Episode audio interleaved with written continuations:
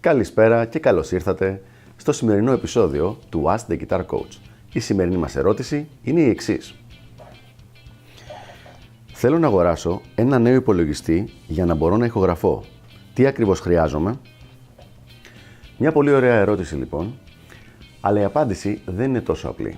Υπάρχουν πάρα πολλές μεταβλητές που πρέπει να ελέγξει κάποιος πριν αγοράσει έναν υπολογιστή που θα χρησιμοποιηθεί είτε για music recording είτε για music production.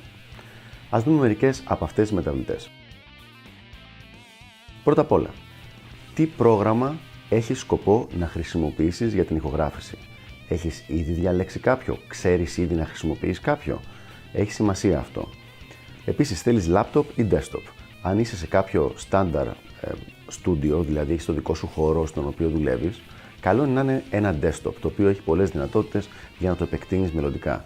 Αν όμως θες να έχεις την ευελιξία του να κινείσαι γύρω-γύρω και να μπορείς να κάνεις τις ηχογραφίες σου από διαφορετικά μέρη ή να μπορείς να συνεχίζεις τη δουλειά σου ενώ είσαι on the road όπως λένε, τότε χρειάζεσαι οπωσδήποτε laptop.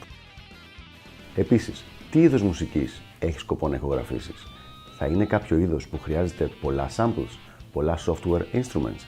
Όλα αυτά, ξαναλέω, έχουν σημασία στην τελική επιλογή.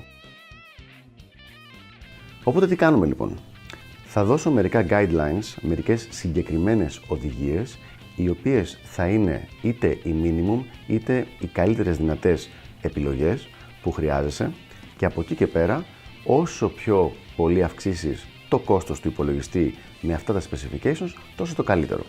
Για πάμε να δούμε λοιπόν.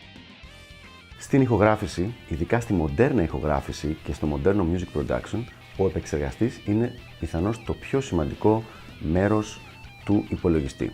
Επειδή είναι και ένα από τα πιο δύσκολα και πιο ακριβά να κάνεις upgrade αργότερα, καλό είναι να πάρεις από την αρχή ένα καλό υπολογιστή, ένα καλό επεξεργαστή για τον υπολογιστή σου.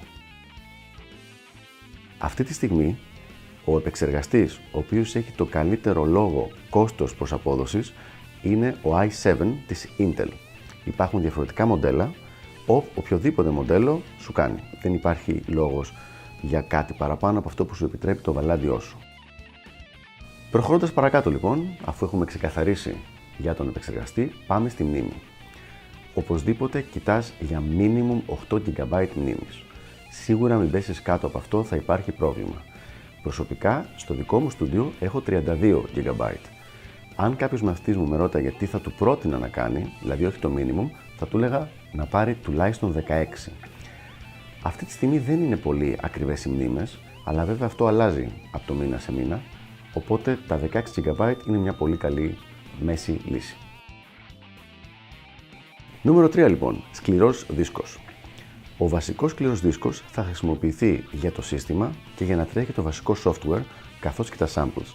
Χρειάζεσαι οπωσδήποτε να είναι SSD, δηλαδή όχι κάποιος τεράστιος παλιάς τεχνολογίας παραδοσιακός σκληρός δίσκος, αλλά ένας SSD τελευταίας τεχνολογίας που θα κάνει τα πράγματα μέχρι και 10 φορές πιο γρήγορα.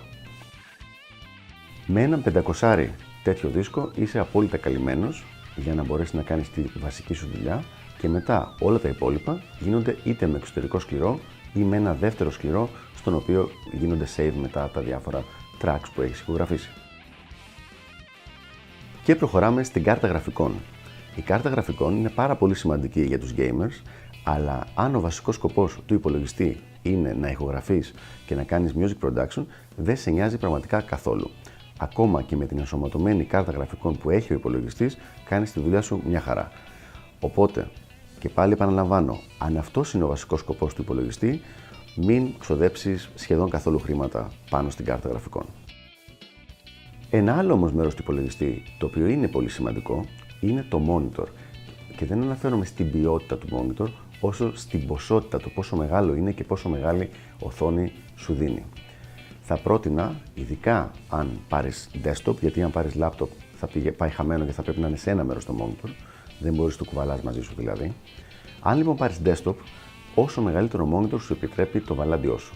Δεν είναι ανάγκη να έχει γρήγορο refresh rate, δεν είναι ανάγκη να είναι optimized για παιχνίδια, αλλά να είναι μεγάλο θα σου δώσει δυνατότητες να βάλεις πολλά tracks μέσα, να βλέπεις όλο το κομμάτι σου, να κάνεις εύκολα οποιασδήποτε, οποιασδήποτε αλλαγές και edits πάνω στις κυματομορφές, γενικά θα βοηθήσει πολύ. Ευτυχώς τώρα πια έχουν πέσει πάρα πολύ τιμές στα monitor, οπότε αυτό είναι κάτι το οποίο δεν θα είναι πολύ ακριβό. Γιατί κόστος λοιπόν μιλάμε σε μια τέτοια περίπτωση; Σίγουρα εξαρτάται από το αν θα είναι laptop ή desktop, αλλά πολύ χοντρικά είμαστε κάπου ανάμεσα στα 600 με τα 1000 ευρώ. Και φυσικά, αν υπάρχει μεγαλύτερο βαλάντιο, αυξάνουμε από εκεί και πέρα τις ταχύτητες ή την ποσότητα της μνήμης ή το μέγεθος του σκληρού δίσκου. Σε κάθε περίπτωση, κάπου εκεί πέρα μέσα μπορείς να πάρεις έναν πολύ καλό υπολογιστή που θα σου κάνει τη δουλειά σου χωρίς κανένα πρόβλημα. Μία πολύ γρήγορη ανακεφαλαίωση λοιπόν. Επεξεργαστής. Κατά προτίμηση ένας i7 της Intel. Μνήμη minimum 8 GB, κατά προτίμηση 16 GB.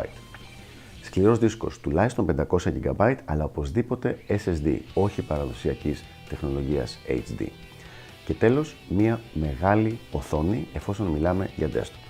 Να επαναλάβω ότι η κάρτα γραφικών δεν έχει σημασία στο συγκεκριμένο setup εφόσον θα χρησιμοποιηθεί για ηχογράφηση και για music production.